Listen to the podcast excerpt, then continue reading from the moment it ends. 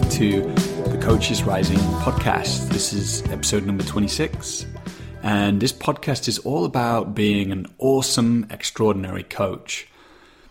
Each time I'm going to be speaking with experts and master coaches about, yeah, what does it take to be an extraordinary coach? So today, what are we going to explore? Well, we're going to be speaking with Amanda Blake, and I really love what Mandy's up to. She's an expert on neuroscience, and that's what we're going to talk about today, the neuroscience of change. What is the neuroscience behind how our brain and our bodies get shaped and affect the, the possibilities of what we can see and do? And how can we leverage that same process to then help our clients transform? And we're going to explore a really cool distinction that Mandy introduced me to. I think she got it from Alan Fogel. And it's this distinction between conceptual self-awareness and embodied self-awareness. We're going to explore what are the characteristics of these two types of awareness and why are they so important to coaching? How can we, how can we harness them to empower our coaching? So as I shared, Mandy is an expert on the neuroscience of change. She's a coach. Uh, she's author of the recent book, Your Body Is Your Brain, which is getting some great reviews, and I really liked it. I recommend you check that out. And she has a course with the same name, which is also fantastic. If you are inspired to do so, I would love it if you would share this podcast. Uh, my, my passion and my mission is to have as many coaches as possible benefit from the wisdom that the, the people in it are sharing. You can share it by heading to coachesrising.com forward slash podcast, and then you'll find all the individual podcast pages. And when you go into one of those on there, you'll find these share buttons. And if you just click on that, you can share it via LinkedIn or Facebook. Or you could also leave a, a rating or review in iTunes. Let's dive in. I'm joined today by Amanda Blake. How are you doing, Mandy? How's things? Uh, great. I'm so happy to be here and talking to you today, Joel. Excellent. Yeah, I think this is maybe our third or fourth conversation over the years. And uh, that's cool. And I'm excited because you had this uh, book out recently, Your Body Is Your Brain. And I've been reading that and really enjoying it. And of course, it's packed full of um, great stuff for coaches. So we're going to explore some of the big ideas in that book today. Fantastic. So, so let's dive in. I'd love to start by reading something that you wrote because it really captured my attention, and I think it will speak to, uh, you know, a lot about uh, what the book is about, and, and speak to the coaches too. So you wrote, "The body is a finely tuned social and emotional sense organ shaped by life, and that shaping affects both the possibilities you see and the actions you take. Your results in almost every area of life are subtly but inescapably influenced by the characteristics and qualities you've come to embody." And so I think that's um, a, a really important statement that captures a lot of the power in working in an embodied way. So so perhaps you could um, speak into that a little bit. I'm just going to put you on the hot seat and see where you take us. Well, great. Um, yeah, it's interesting to hear my own words read back to me um, because I recognize all that. It's very familiar. And at the same time, there's something in me going, oh, I said that? That's that's not half bad. Like, that makes sense. Um, so I, I think that probably two things stood out to me about that passage. One is... Um, Or maybe three. One is that our body is our social and emotional sense organ. Um, and so I'll come back to that. The, the second thing that really stands out to me is that, is that that social and emotional sense organ is shaped by the life that we've lived. Now, there's science behind both of those things and biology behind both of those statements.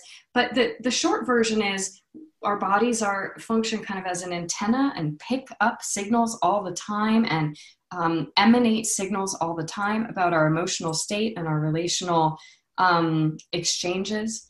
And uh, all of that is very much shaped by the the life that that we've lived. And then the third thing that really s- stood out to me is um, said something in there about how that shaping then goes on to fr- to affect our both our perceptions and the actions that we take, what we can see as, as hmm. possibilities, um, and what we sometimes can't see as possibilities, and, and the actions that we go on and take. And, you know, as, as a coach, I know, um, I know many of us as coaches have this experience of seeing possibilities for our clients that they themselves cannot see. And, um, sometimes all it takes is just saying, hey, there's a possibility over here. And sometimes you talk to your client and you go, I see this possibility. And they go, that's not possible for me. Or I don't, I don't see that. Or um, that seems impossible. And some of the reason that those possibilities will become invisible to us is because of how this social and emotional sense organ that is our body is shaped by our life experience. It makes certain certain things invisible to us. Um, it makes other things, you know, conversely, very easily accessible. Um, uh, so I feel like I'm speaking a little bit in the abstract now, but that's, Joel, what was standing out to me. And uh, I'm curious what your response is to that. Yeah, great. So I, uh, I think it's really worth taking the podcast, our conversation today, to unpack this Uh, this process of how we become embodied, and then how we can uh, help our clients to to live into those new possibilities, because that's why people come into coaching. Um, so perhaps you could talk about the the kind of uh, biological process, because I think this, you know, we can geek out a little bit in the neuroscience as well, perhaps, because um, I think it's been really important for me to understand some of how um, our kind of biological nervous system develops and, and takes on these, um, you know, these, this shaping. So what, what, what's like important for coaches to know about that kind of, um, you know, biological, neurological process? Where would you start when you would explain that to them? Well, first, I'll come back to this this idea that, that your body is your social and emotional sense organ. Um, so I first arrived at this idea looking at the process of biological evolution. And what we see is that, you know, when, when neuroscientists are looking at, and biologists of any kind are looking at how the human organism evolved over time, Um, in context of evolution of other species on our planet, what what you find is that, you know, starting with sort of the single cell that um, moves towards food and moves away from, you know, say a pin. If you can see this in, on on a microscope, if if you float a pin towards a single celled organi- organism, it will contract away from that danger, and similarly, it will move itself toward nourishment. That is just a, a uh, you know, life moving through material form in an intelligent way. And it happens at the level of single cell, and it happens at the level of tr- the trillions and trillions and trillions of cells that we are. And um, so, so starting there, as evolution progressed, um, the nervous system and the brain really evolved to move towards nourishment and away from, you know, um, danger, we could say. And and um, it, it, it evolved to do that in a number of different ways, but as different species evolved over time, I talk about this in the book, you know, um, uh, that we, we had this capacity for sensation and motion that would, Um, you know, people talk about the lizard brain. This is a very significant oversimplification, but we can say, like, reptiles had a certain behavioral response in the face of, of danger, and it was fairly limited. They can freeze or run away or sometimes fight if they're large enough reptiles, right? And so that that kind of got wired in as an emotional and um, uh, sort of behavioral response to safety and, and danger. And as mammals came along, Uh, mammals need to feed their live young, right, in order to support their, their young. And this capacity for emotional communication through sound and gesture and facial expression, it came onto the scene, right, with mm-hmm. mammalian life. And then as, as um, mammals started to gather into more and more complex social groups, Um, what happened, interestingly, is that is the neocortex part of the brain um, got more and more dense. So more and more cells per, you know, square centimeter, square inch, um, uh, in those animals that are a part of social groups. And um, uh, so for those animals, the, the brains and nervous system kind of evolved to help them navigate social life. So there's, there's, we, we, you know, sort of the shorthand version is we developed ways of physically moving towards or away from pleasure or pain, um, nourishment or danger, that uh, are emotionally based and socially based, and that is wired into our nervous system. So all the way out to our fingers and toes, the nerves, our cells are always telling us about our emotional response to the world, about our relational response to the world. And that's just built into the human system. So we're not neuroscientists. We don't need to understand this at, you know, a super deep, deep level, sort of geeking out about the biology. But I think that understanding that our physical organism evolved to be essentially an antenna for reading um, uh, emotional and sort of social situations is really critical. And then what happens to, well, I can pause there, Joel, and see if you have questions about that, but I was going to go on and talk about, well, here's what happens to us each as individuals as we get shaped throughout our, our individual lives. Um, but is there is there anything you want to ask before I kind of jump into that? Well, just a comment, really, just that, wow, when you talk about it on that level, you know, I see how much those dynamics, that pleasure, pain principle, the need for emotional contact and communication and social belonging, how much they play out in my life, you know, and the things that I struggle with and my coaching clients struggle with. So I just see the relevancy for those kind of principles, um, you know, to, to this world of coaching. So yeah, that's just a comment. And I'd love to hear about what you were just going to share as well.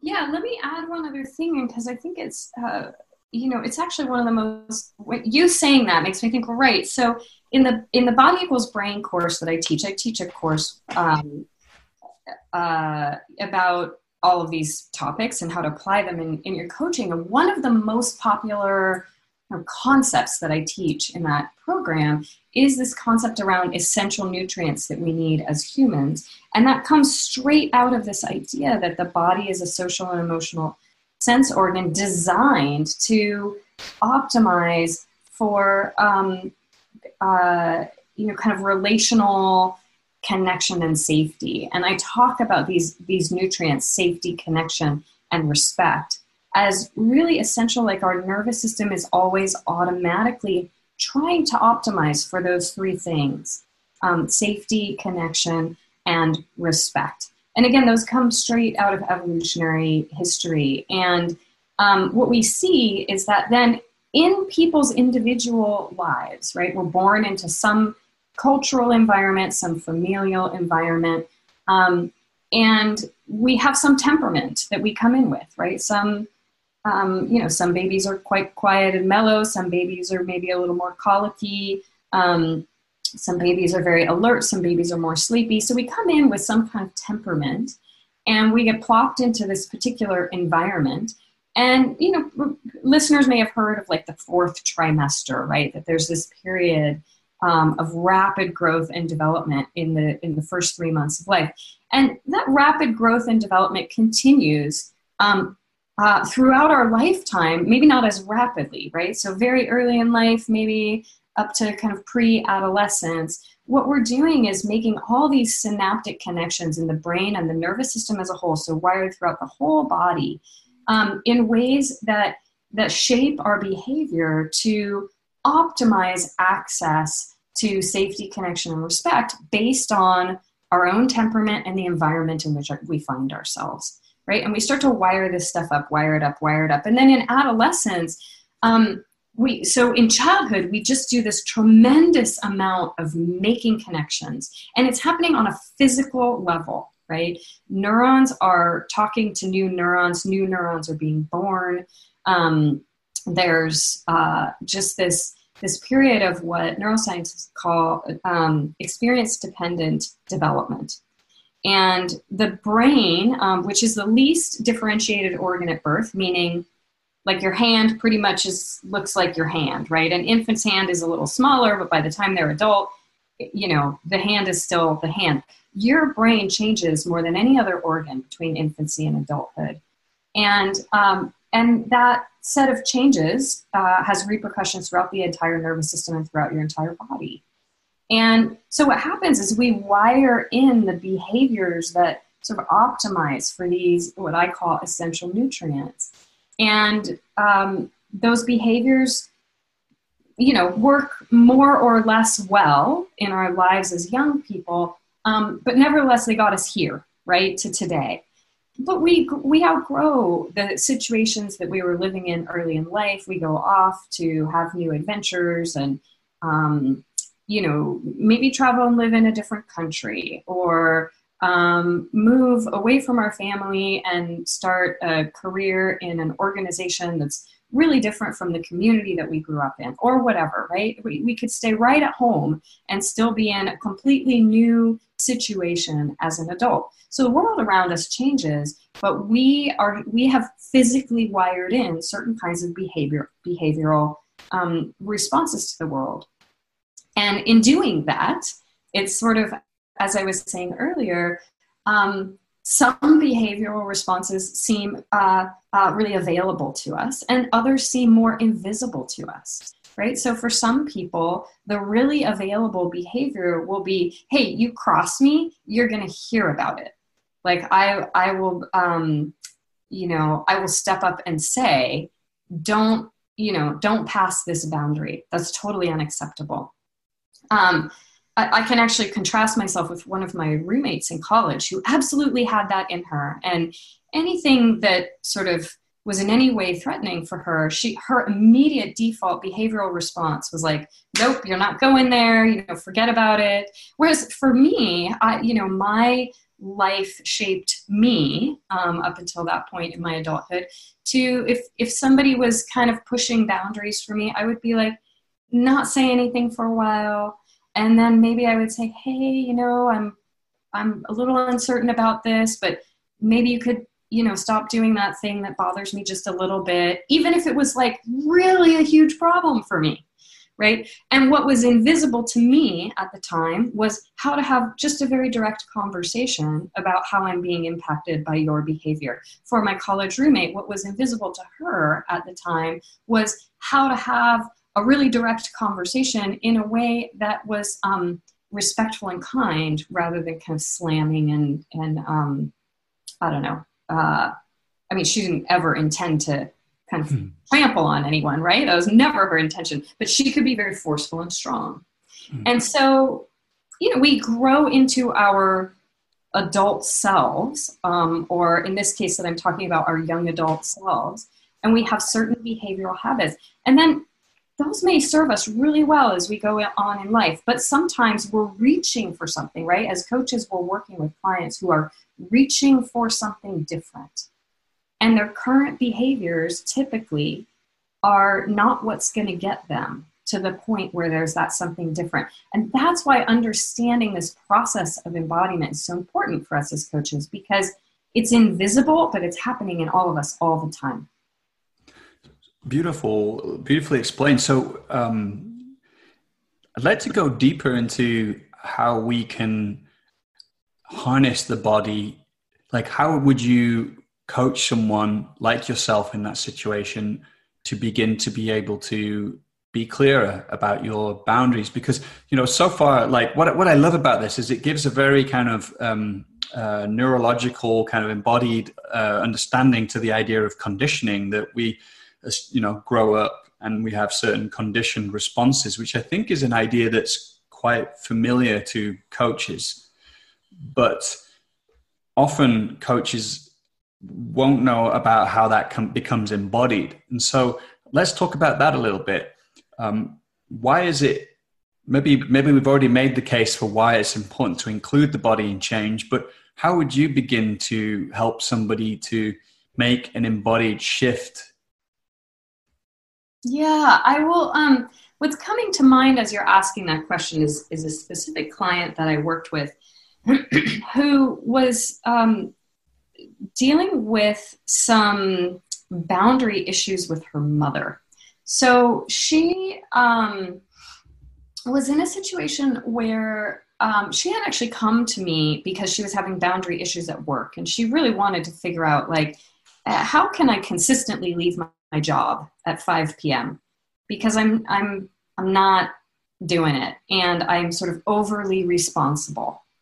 And I, uh, if somebody else is dropping the ball, I'll always be the one to pick it up. And so we were working really from a work perspective. Um, and as we were working together, her mother reached a health crisis, an unexpected health crisis.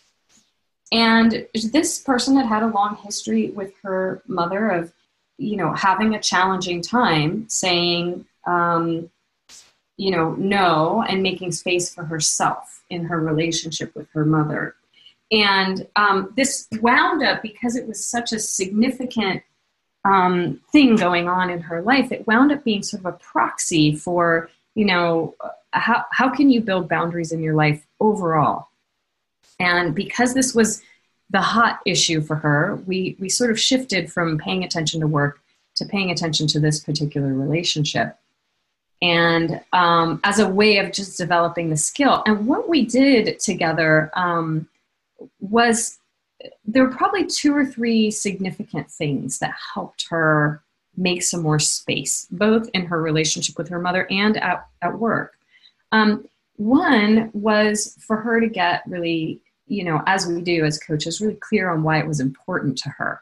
And one of the reasons to do that um, is that when uh, when we're emotionally connected to a reason for doing something, we actually learn it better. And that just kind of makes intuitive sense, but it's also true that when our emotions are aroused, certain neurotransmitters are released in the brain.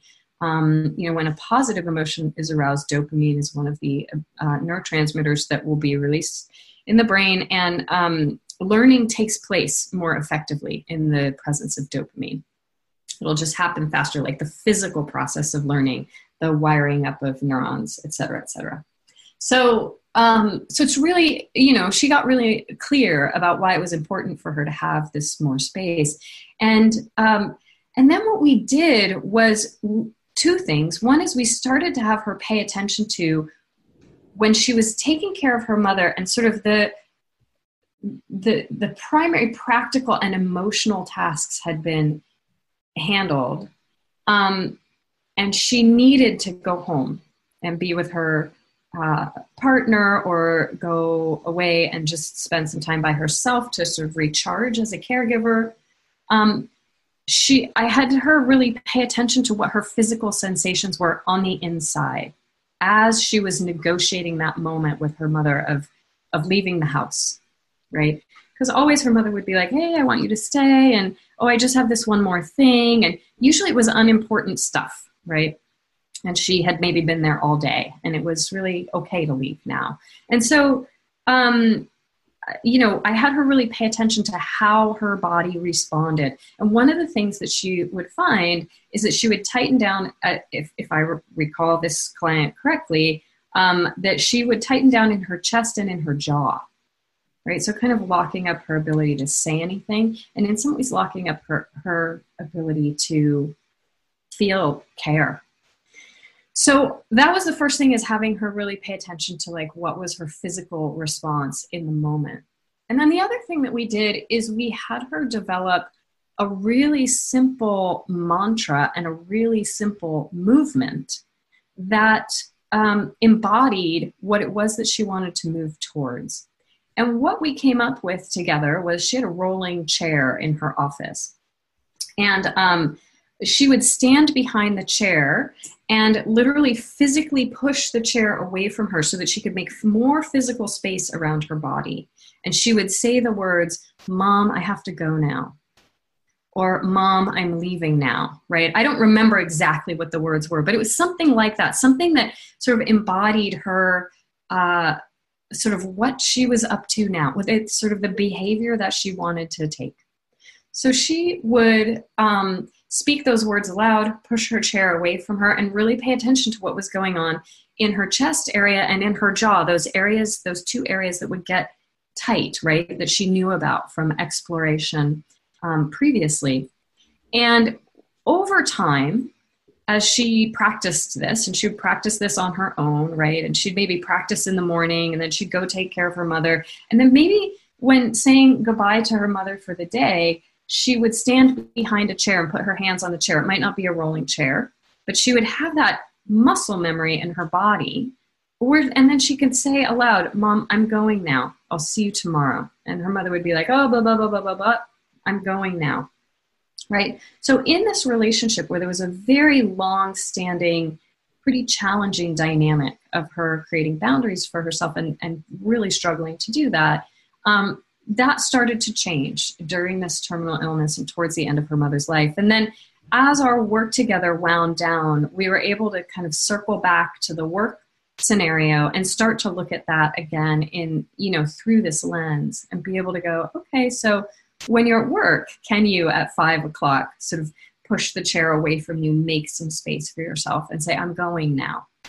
And um, that was the practice. So that's just an example, an illustration of one way that this can work is paying attention to sensations on the inside and giving the client somewhere else, literally somewhere else to move to. Hmm. Because I can imagine, you know, from a lot of people, they don't have any, I think you call this interoceptive awareness, yeah? Internal, an internal sense of their their body and their mood and their emotions. And I guess it goes back to that, that statement at the beginning, you know, a finely tuned social and uh, emotional sense organ. Um, you know, in many ways that the sensing is unconscious. Yeah. Like for, for, in, in these areas where we're conditioned. And so is that right? You're trying to kind of um, include, bring, bring, more uh, of the embodied conditioning into the awareness by by sensitizing the sensing. Exactly, Joel. And uh, you know that word interoception, that's not my word, that is uh you know the the word used by the uh the professionals in the field, the neuroscientists out there who are really looking at how the nervous system works. And what we know is that there are, there are several classes of sensations. So we tend to think we have five senses, and we do.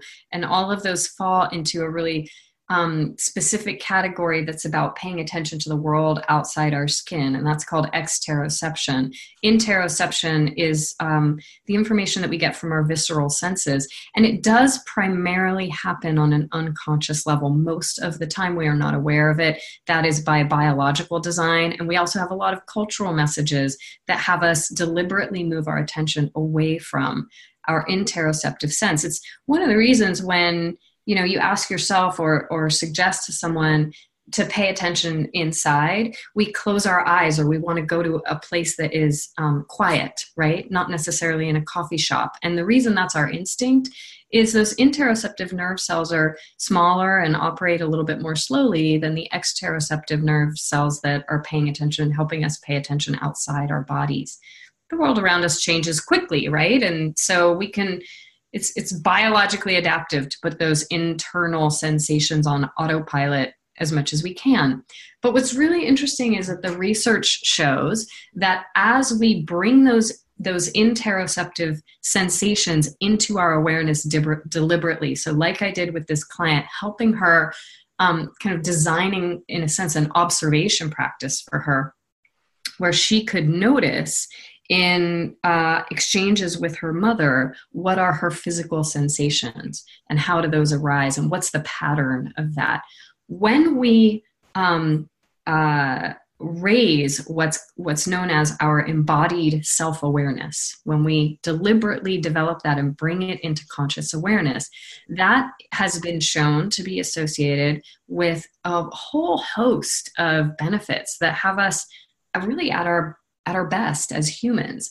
It's it's associated with uh, stronger emotional regulation. It's associated with greater uh, emotional intelligence. It's associated with stronger empathy. Um, and there's a whole, a whole long list of uh, stronger intuition, better decision-making, whole long list of benefits of developing embodied self-awareness. So when we learn to pay attention to those visceral sensations that are normally held outside of our conscious awareness, we literally get more intelligent, and we get more intelligent in the social and emotional sphere. Nice.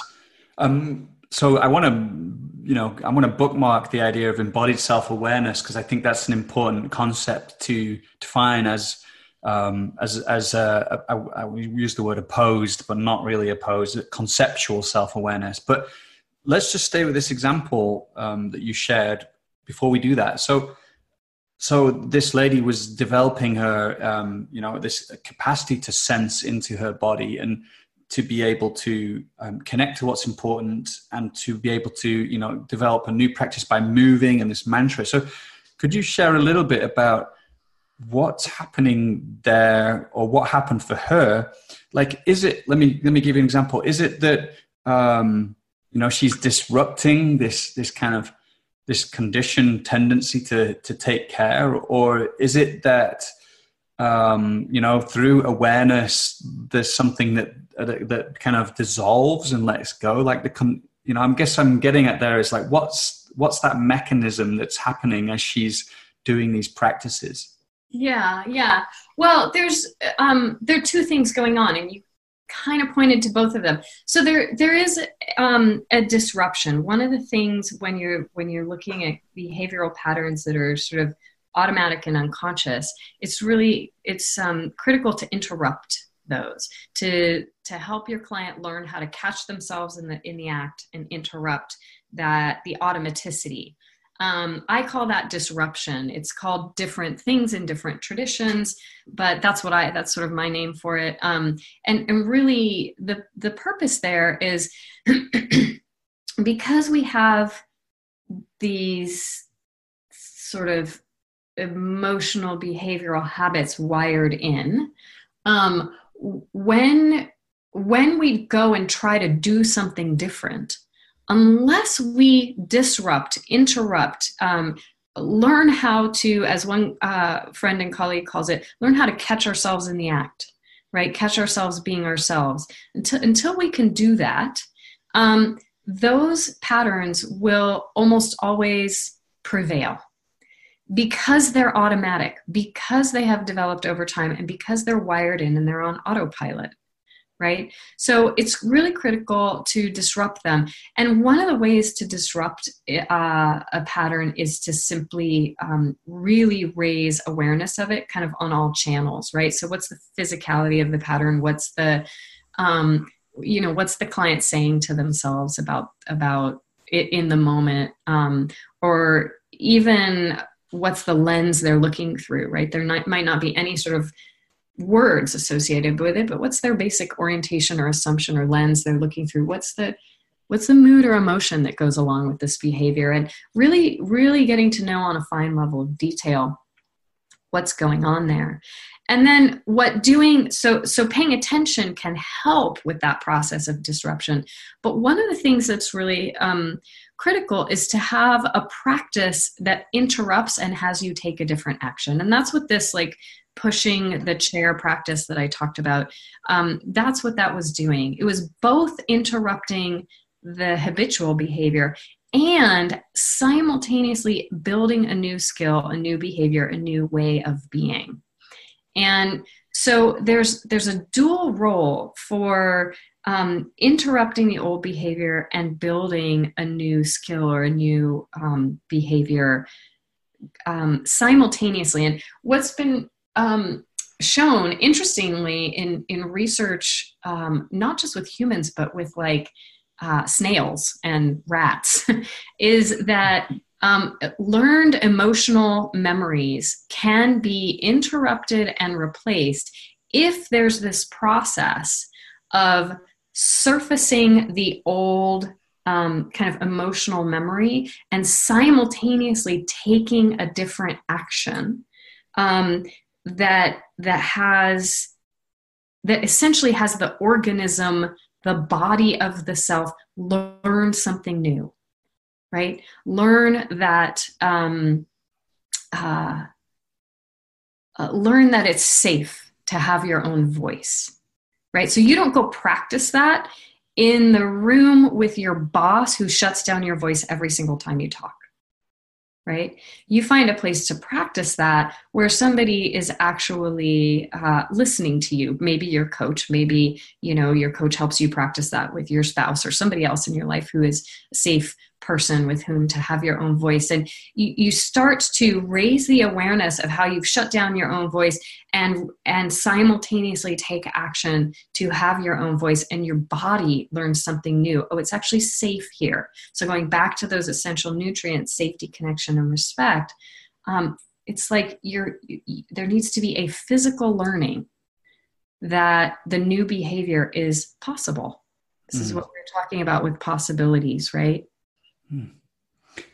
Beautiful. It reminds me a bit of, um, I know maybe this is not the same thing that you're talking about now, but Unlocking the Emotional Brain, which is a book you put me onto, where they talk about this potential even to erase conditioning um, through simultaneously moving back and forth between, um, between you know, the, the experience of something which we might call negative and then a positive kind of um, variant of that. Um, is it is it just completely different, or? No, this is exactly the same. It is in in fact that the research that is um, shared, Bruce yeah. Eckert and his co-authors share in in that book, Unlocking the Emotional Brain, which I highly recommend. Yeah. Yeah, because I mean, what what I love about that is that in a way, I grew up with this idea that um, you know that it's it's like through effort and work, I can learn to kind of have control over my conditioning. And right. that that's the kind of pinnacle of, of like where I can get, you know, like kind of taming the animal or something. But actually, you know, evidence suggests we can erase that, completely erase that conditioning and, and have completely new possibilities, which feels much more, um, what's the word? I don't know, like liberating. Yeah. Yeah, I think so. So with the caveat that um, that's not easy, but it can be easier than you think if you're using um, if you're using the right process. And the process that has been shown to work is this process of simultaneously activating the old pattern and taking a new action. It really needs to happen.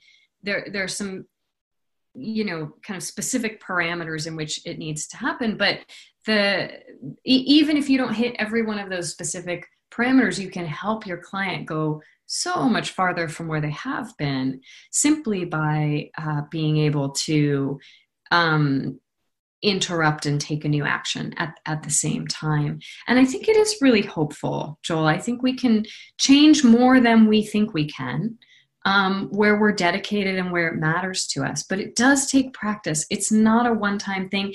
And it's not something that we bust through with mm. willpower or that we achieve through good new ideas, right? It really takes the action of enacting it. And that's why it's just, it's not optional to, to address the body in coaching. It's not like an extra add-on nice to have. I, yeah. I believe, you know, it really, um, The, the deepest rooted places where our clients are stuck are embodied. Yeah. I mean, I get that now, you know, it's been quite some years since I was introduced to an embodied approach, and I could not work in a way that wasn't embodied with my clients. In fact, I, I always kind of was in a sense, but because, because they are embodied beings, but I just didn't, um, it wasn't conscious to me, and it wasn't a possibility in my coaching. And, um, and therefore, like, my coaching felt very limited compared to what's possible now. So, and I think, you, you know, this point you brought up about willpower, because I, I often wonder about this, and maybe I'm going to answer my own question, but it's like, you know, is the change process about self-awareness, you know, like this idea of the paradoxical nature of change, which is like, you know, if we try to change things, that's often coming from the sense of lack. And so, you know, through awareness, loving awareness, we come to accept ourselves and um, maybe these certain patterns let go. Or is there some element of will needed, you know, like an action or a practice? It's just kind of what we're saying too. But where does the, that practice become, um, you know, something I'm just um, doing to layer over the top of this pain, or um, to not really feel it? You know, it's like I'm resisting or bypassing or something. Yeah, I mean, I think that's, I think that is sort of in popular culture, the world at large, I think that is the default mode, is like, I want to do something new. So I'm going to just, you know, start doing something new, right? And power through it and make it happen. And, and then like things get a little hard and we default back to the old pattern. And it's just, you know, that is a very natural, and I would argue in, in many uh, ways, a biologically adaptive process, right? It's part of our intelligence that those patterns developed in response to something to keep us safe, connected, and, and respected as optimally as we were able. And um, so it just makes sense that, that, you know, wh- when we start down a path to develop something new, unless we're also interrupting uh, the old, it's just not going to take root in the same, in the same way. Um, but, but I do believe, you know, and you were pointing to this, that there is a really important role for, for the will. So my, um, kind of catchphrase, uh, around this that I came up with years ago in a conversation with a friend of, of mine, um, we were, well, the story doesn't matter, but it was one of those moments where I had this big epiphany and I just, it just came out of me. I said, oh my gosh, you know, awareness creates choice, but practice creates capacity. And I think what happens is we will often raise awareness about our problem and then we'll say, oh, we have a choice about it, but it is very hard to enact that choice unless we've been practicing something different. And so that for me has been a touchstone. It's one of the guides that I use for how I work with my clients. Awareness creates choice, practice creates capacity. And, and I try always to help my clients both develop their awareness um, in a uh, in an embodied way, as well as, you know, you pointed to conceptual self-awareness earlier, and maybe I'll return to that in a moment here. Um, but I really help uh, clients develop awareness on uh, sort of all channels, if you will. And, and then I help them have something to practice, something different to move towards. And in my view, that needs to be an experiential practice, um, not just journaling, although journaling can be really helpful, not just sitting on a meditation cushion, although that can also be enormously valuable for people, but actually doing some form of um, physical shift. And it might be a physical shift that you can see, like pushing a chair away, or it might be a physical shift that no one else notices, but that you feel inside, like unclenching your stomach. Mm. Right? So it, it doesn't have to be necessarily a, a, a physical practice that everyone else can, can see or that's visible. It could be as simple as, you know, lowering your chin by a centimeter. Right? It could be that, that small, or even half a centimeter, you know, it could be that small, but, um, uh, but it is something physical that you practice over time that is, that is tied to the outcome you want, the behavior you want, the change you want, that is tied to what you care about. Right? And, and that, I believe, is what creates the capacity to exercise the choice that you've developed by raising your awareness. Mm. Let's, let's just, just let's, I want to talk more about that. You know, how do we clarify what this kind of embodied practice could be dependent on what we care about? But let's define these terms, conceptual self-awareness and embodied self-awareness. Cause I, I loved, I, when I first uh, did your course and came across those, it, it helped me so much. And I feel like the place where these two meet um, is incredibly potent, where embodied self-awareness and self-concept, uh, uh, conceptual self-awareness in our clients meet is very potent. So could you tell me what each of those is? Yeah, yeah. So I owe a great debt of gratitude to my friend and colleague, Alan Fogel, who um, was the first person I know who articulated these differences really clearly. And he's the author of a book called The Psychophysiology of Self-Awareness. I think it's now um, published under the name Body Sense. And um, he's a psychotherapist at the University of Utah and um, in Salt Lake City. And he, um, and he's also a body worker. And, and what the, the way that he defines these, um, these two different modes of self-awareness, one thing to understand is that they, they're anatomically and physiologically different. So there's different underlying neural structures and, and um, muscular structures that are involved in conceptual self-awareness versus embodied self-awareness. Conceptual self-awareness involves face, head, and neck, uh, speech centers, uh, hearing, um, auditory centers in the brain, right? Whereas embodied self-awareness um, is an experience all the way out to our fingers and toes. And it involves uh, organs and muscles throughout the whole body. Um, it involves uh, areas in the brain. Um, both of these kinds of self-awareness uh, touch on the insula, which is really an important part of the brain that's involved in self-awareness. Um, embodied self-awareness also includes, obviously, the sensory motor cortex in the brain, the um, something called the ventromedial prefrontal cortex, which is involved in um, kind of parsing sensation, sort of uh, making sense of the meaning of sensation.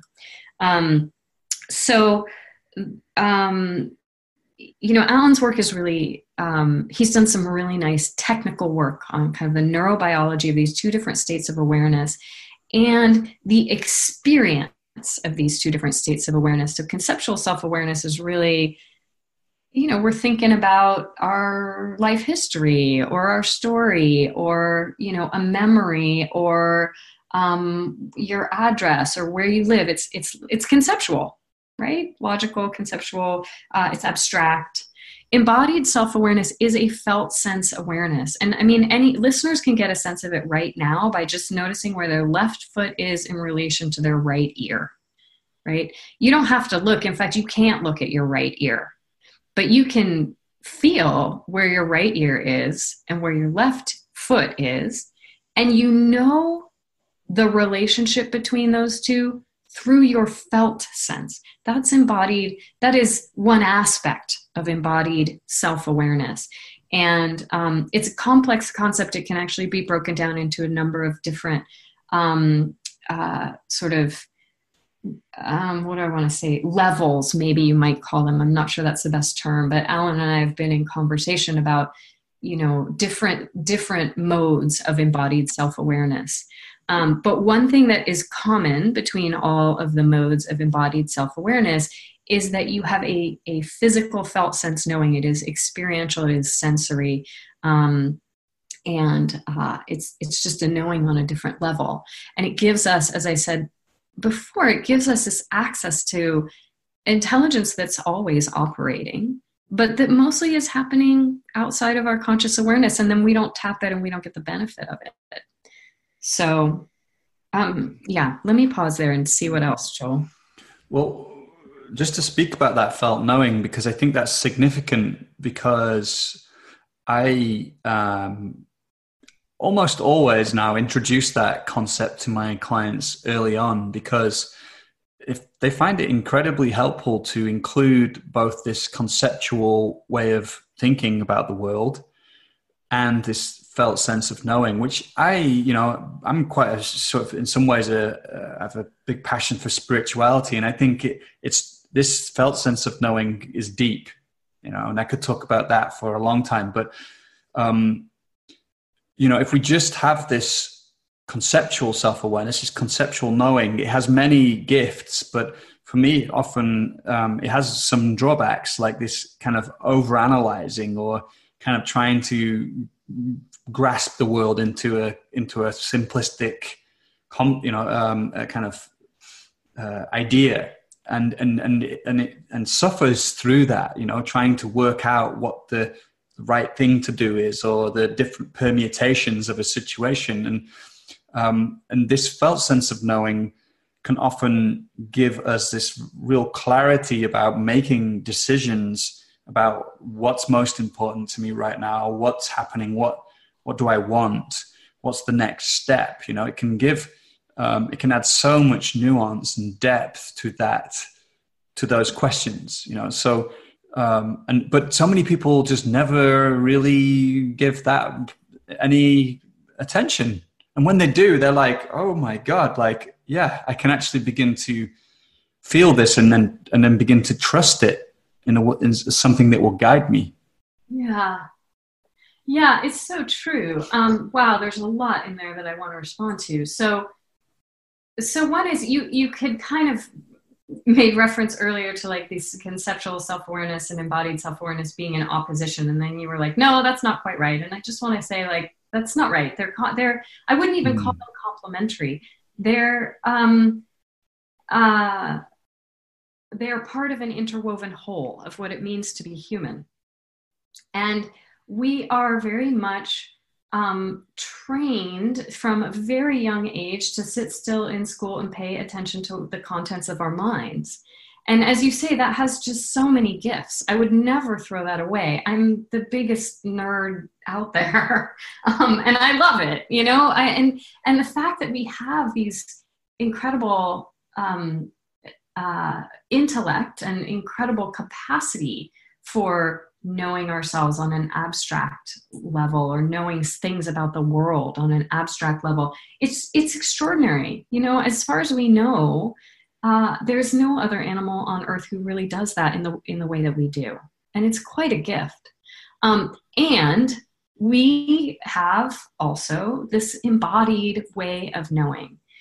And you made reference to um, your deep interest in spirituality. We've had conversations about that before. And what, here's, here's what I have come to understand through my own Uh, journey of discovering my own embodied knowing, is that when we learn to tap into our felt sense knowing, fundamentally what we are doing, so I could talk about this in in neurobiological terms, right? We're tuning into the to the metabolic processes and the way that energy moves through your biological organism. We could talk about it in very materialistic terms like that.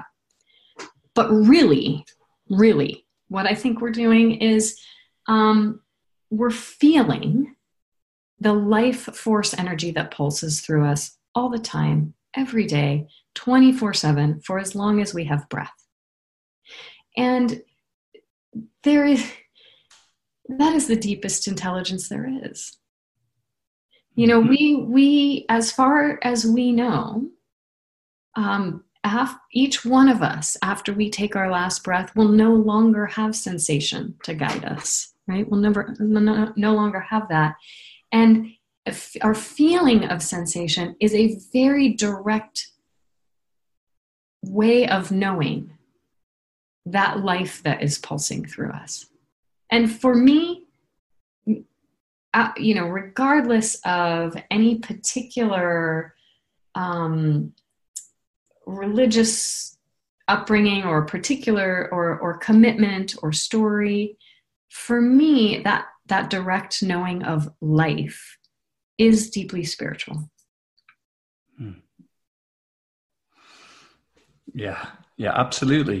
I, I fundamentally agree. And actually, to I think it goes all the way down and all the way up in some ways, all the way down to this materialistic aspect of us, this biological, neurological aspect to us, and all the way up into, you know, this kind of this life energy that animates us and is highly relevant for things like leadership in these times. You know, if I'm able to sense into my experience, to feel into my experience, to have that information that I find there guide me, and actually live as that as well. Because in a way, we're talking about it in a kind of dualistic sense. Like I, I sense that information, but in some ways, it is who I am, and can can guide us in a very practical way in our leadership, um, in our organizations, in our communities.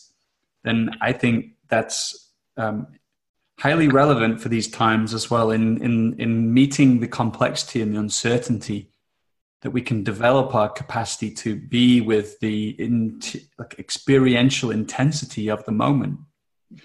So, so that's what comes up in response. And um, don't know if you want to share anything, because I've got, I'd like to add something to this part of the conversation too, but is there anything you want to say in response to that? The only thing that I want to say about that specifically is um, that le- I agree, first of all, and that, that leadership is um, the act of leadership is an act of creating the future. And when we are tapped into life, we have m- a much stronger possibility, a much stronger chance of creating a future that is uh, life-honoring, life-giving, and life-generating. And when we are not tapped into life, we are not connected to the way that that intelligent life force moves through our physical bodies, um, we have a much stronger chance as leaders of doing harm to ourselves, right? Through whatever kind of overwork or, um, you know, there are plenty of leaders out there who have experiences of their relationships falling apart because they're overly um, dedicated to whatever it is they're doing in the world. Um, and, and we, and we may do harm in the world in ways that we don't intend, including, you know, uh, anything from the very personal, like I just mentioned, all the way up to environmental destruction, um, you know, uh, and, and, uh, sort of conflict between nations and war. Um, when I'm not saying that's the only cause of those things, but when we are disconnected from life, we are far more likely to dishonor life. When mm-hmm. we are connected to life, we are far more likely to take action in a way that's life generating. And I think that is crucial for leaders in our times. Hmm. Well, you just mentioned leadership uh, as, as kind of creating the future. And actually that's what I wanted to bring up next, because you said, um, this conceptual self-awareness takes you anywhere in time, and embodied self-awareness brings you into this moment in time. And I think that's really, really important for me, because that the intersection there is incredibly potent. It's something I'm working with all the time in my coaching, in that, and this, again, you know, it, it highlights the kind of the very uh, material or biological, neurological aspect of our conversation, but also the spiritual, in the sense of, you know, the, all we have is this moment in time, and the rest is a concept in a sense. You know, it's good to plan and think about our futures, but in some ways they're just ideas about a potential future. So where I like to go in my coaching is to, to have people consider, to dream, to connect to what is this future that they are they are longing to create, and then to see how it sh- that shows up in this moment as they consider that, as they dream, as they as they imagine. How does it impact them in an embodied way it in the moment, and how does it begin to even shape them and um, con- you know condition them in the moment? And I find that incredibly powerful. Mm-hmm. Yeah, I, I agree. I mean, what's coming to mind for me um, is a is a really, really beautiful exercise that um, was shared with me originally by my friend and colleague, Ginny Whitelaw. She's the author of Move to Greatness and the Zen Leader. And she does a lot of work in this realm of um, embodied leadership as well.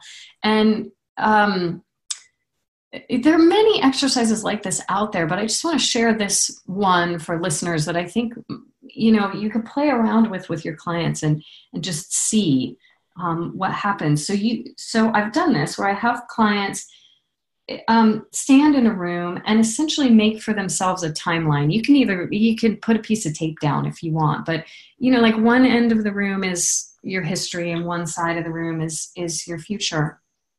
And kind of to be able to engage your conceptual self-awareness and remembering some of where you've come from and what has brought you to this point. So go ahead and stand on the timeline of where you are today.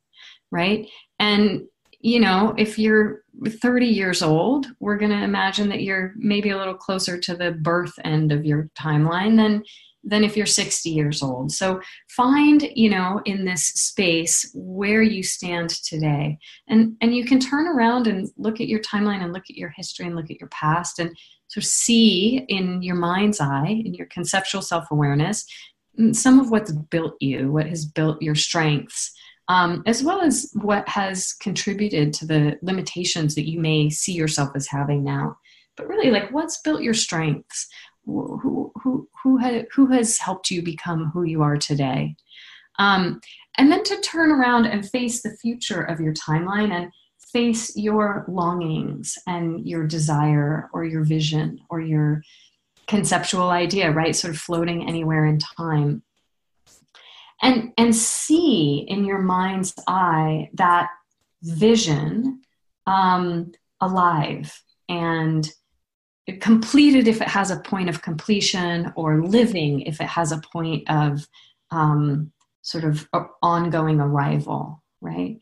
And you can see that in some physical position on your timeline, and then uh, make some steps towards that point on your timeline where this is already completed. Frankly, I did this when I was writing my book, and and I just got into a place where I was like, you know, the book is already completed. I'm just living my way into that moment. Um, and it's it's out there completed somewhere on the timeline. And if you can have your, hold your vision that way, like this vision is realized and I'm walking my way into that vision, and notice how your body changes and who you become as you are, as you stand on the timeline in your own future as the person who has realized this possibility or this vision in your life, and what happens to your body, and what happens to your view of yourself, and what happens to your identity, um, what happens to um, you, how have you grown, right? All, all of that. Um, and when I've done this with clients, it's been very, very powerful for them. It's been very powerful for me when I've done this uh, exercise myself. And um, one of the things that it can create is a touchstone, a felt sense touchstone of what it feels like to be the person who has realized that vision. And when you have that felt sense touchstone, and when you can help your client get really familiar with the way, the, the tilt of the head or the set of their shoulders or the way their feet feel sort of rooted to the floor, then that can become something that they practice, right? The person who has realized this vision um, has feet that are really rooted to the floor. So every time I walk from my office to the uh, restroom, or every time I uh, get out of my car and walk to a building, I'm going to feel my feet really rooted to the floor, just as a practice of being and becoming the person who has realized that vision. Hmm. Yeah, I love that idea. I love it. Um, makes me think about the kind of spaces that I coach in, and, you know, using a space where we can actually do something like that. Uh, because I think that imprint that people get from stepping into that, imagine that that future, the vision, the thing they care about, and then, yeah, the imprint is something that can be practiced and um, a place that they can live from now, you know. Right. So, so I love, I love that you offered that um, that exercise. I, I I just noticed, you know, talking about embodiment, I feel. I feel very alive right now talking about these topics, you know, the things that I care about deeply and that light me up too. And I feel also a sense of the the exploration between us right now. And I'm appreciative of that. Mm, likewise. And thank you for saying so and noticing that. I just, um, yeah, I'm always very inspired by what's possible when we, when we tune our attention towards life. Mm. Yeah. Is there anything you would like to share with the listeners, you know, like, um, you know, um, piece of advice or wisdom, or even something that's inspired you recently that that's touched your coaching, you know, like I just, I love going a bit left field at the end here before we bring things to a close. Um, I think there's, I think maybe two things are coming to mind, and I'm, I'm not sure where I'll go with this, but I, I, I notice myself, like the piece about leadership is really stirring for me. And, um, you know, I tell a lot of stories in, in my book about people who have used embodied practices to change their capacity to lead in a variety of ways. Sometimes that's in a professional way, and sometimes that's just in a personal way. Towards the end of the book, I tell a, a story about a woman who had a, a really challenging negotiation with a contractor working on her house, and how she used embodied practice to essentially um, build backbone, at which she thought she was doing sort of metaphorically, and then, um, you know, wound up in this tough conversation and felt like, no, I showed up with some, you know, I, I wasn't spineless as I've been in the past. It's so interesting how all of this shows up in our language. And that's like a whole other tangent that we could go down, because there's been very interesting work by philosophers and linguistics, uh, linguistics, uh, whatever they're called, linguists, um, about how embodied experience shows up in our language. But all, all of that is just to say, like, this stuff is inescapable. And I think it's really, um, uh, I think it is one of the important answers to the times that we live in now from a leadership perspective. And I just, I have a longing for people who are in positions of influence to really know themselves more deeply, and to be able to tap this intelligence that is um, so rich and alive. Um, so maybe that's all I wanted to say about that. But I just, I think the leadership piece is really, really critical. Mm. Um. Anything in response to that? And then I, I do have something that's been inspiring me lately. No, go ahead, please. Yeah. Um. So speaking to you, you know, today, today as we're having this conversation, I'm, I'm coming um, from a few days of a, a workshop with a, again, a friend and colleague. Her name is Suzanne Roberts, and she teaches um, about polarity principles. Um, and one of the one of the principles of polarity, and, and one of the reasons I love studying this work um, of polarity, is that it, it feels to me like I get the secrets to life itself. It's like, oh, this is how life functions. It doesn't matter if it's functioning in a bird or a tree or me or, you know, sort of the, the earth itself over time. This is just how life functions. One of the core principles is that Um, life is a dynamic movement between two poles. And what we were talking about earlier, you sort of made reference to this, the kind of the spiritual and the material.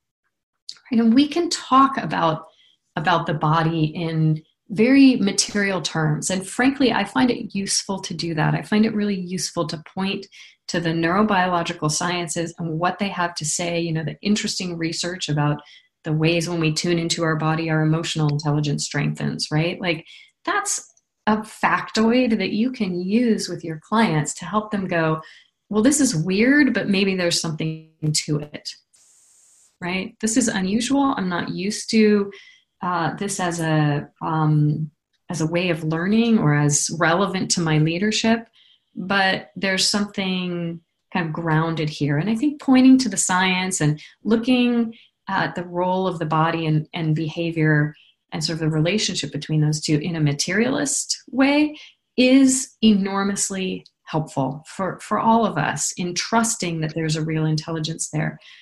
And fundamentally, I think this pole of the spiritual, um, the, you know, the movement of life through form or through physicality, I think that's, that's the real game. Um, And that's, you know, as I look towards, all right, so I've published Your Body Is Your Brain, and Uh, that's been a long, long journey of research and writing for me, and what's next, what's ahead. What I'm really most inspired by these days is looking at that, the nature of life, how life moves through physical form, and how we just keep getting more and more connected to that, and more and more intelligent as a result of our um, connection there. So that's where I'm headed next. Um, I invite you and anyone else along the journey with me. I, I, I don't know. It'll be interesting to see um, where that inspiration takes me. Mm. Yeah, me too. I'm I'm also uh, excited to see where that takes you as well. And uh, I imagine we'll be talking about that at some point in the future. Yeah. Um, yeah, this has been fun. I just want to, I think this is a good place to bring our conversation to a close, but I just want to say thank you very much, Amanda. It's been, um, it's been a lot of fun for me, this. Well, for me as well, Joel, I always really, really enjoy our conversations, and um, thanks for making, making space for this one. Always a pleasure. Where can we find out more about your work? Um, people can find me at embright dot org. So that's E M B R I G H T, Embright. It's a, it's a obsolete word. I sometimes say, oh, we're bringing it back, which means um, essentially to brighten. And I really, you know, as I've been talking about this sort of life force energy moving through the body, um, there's an ancient story about uh, every living being having some spark of life or spark of the divine in them, if you care to think of it that way, spark of spirit. Um, and I really see my, um, kind of my, my role on, in this lifetime, my role on this planet as um, helping to light those sparks in me and in others, and to brighten those sparks. So that's why Embright, and it's embright dot org. Hmm. Cool. And find out about the book there. Yeah. And lots yeah. more courses. I, I was going mm-hmm. to say, of course, the your book, the book, uh, Your Body Is Your Brain, is out as well. I recommend people check that out. Yeah. All right. Thanks. Cool. Thanks, Joel. So good to talk. Hello, Joel here again. Just a really quick one to say, I'd love it if you'd share this podcast. Uh, if you want to do so, you're inspired to do so, you can head to coaches rising dot com forward slash podcasts. On there, you'll find the individual podcast pages. There's tons of other great ones to listen to. Uh, and then on those individual podcast pages, you'll find these share buttons. You can click that and share it on Facebook or LinkedIn or something like that. So, yeah, I'll be back again very soon. And in the meantime, be well.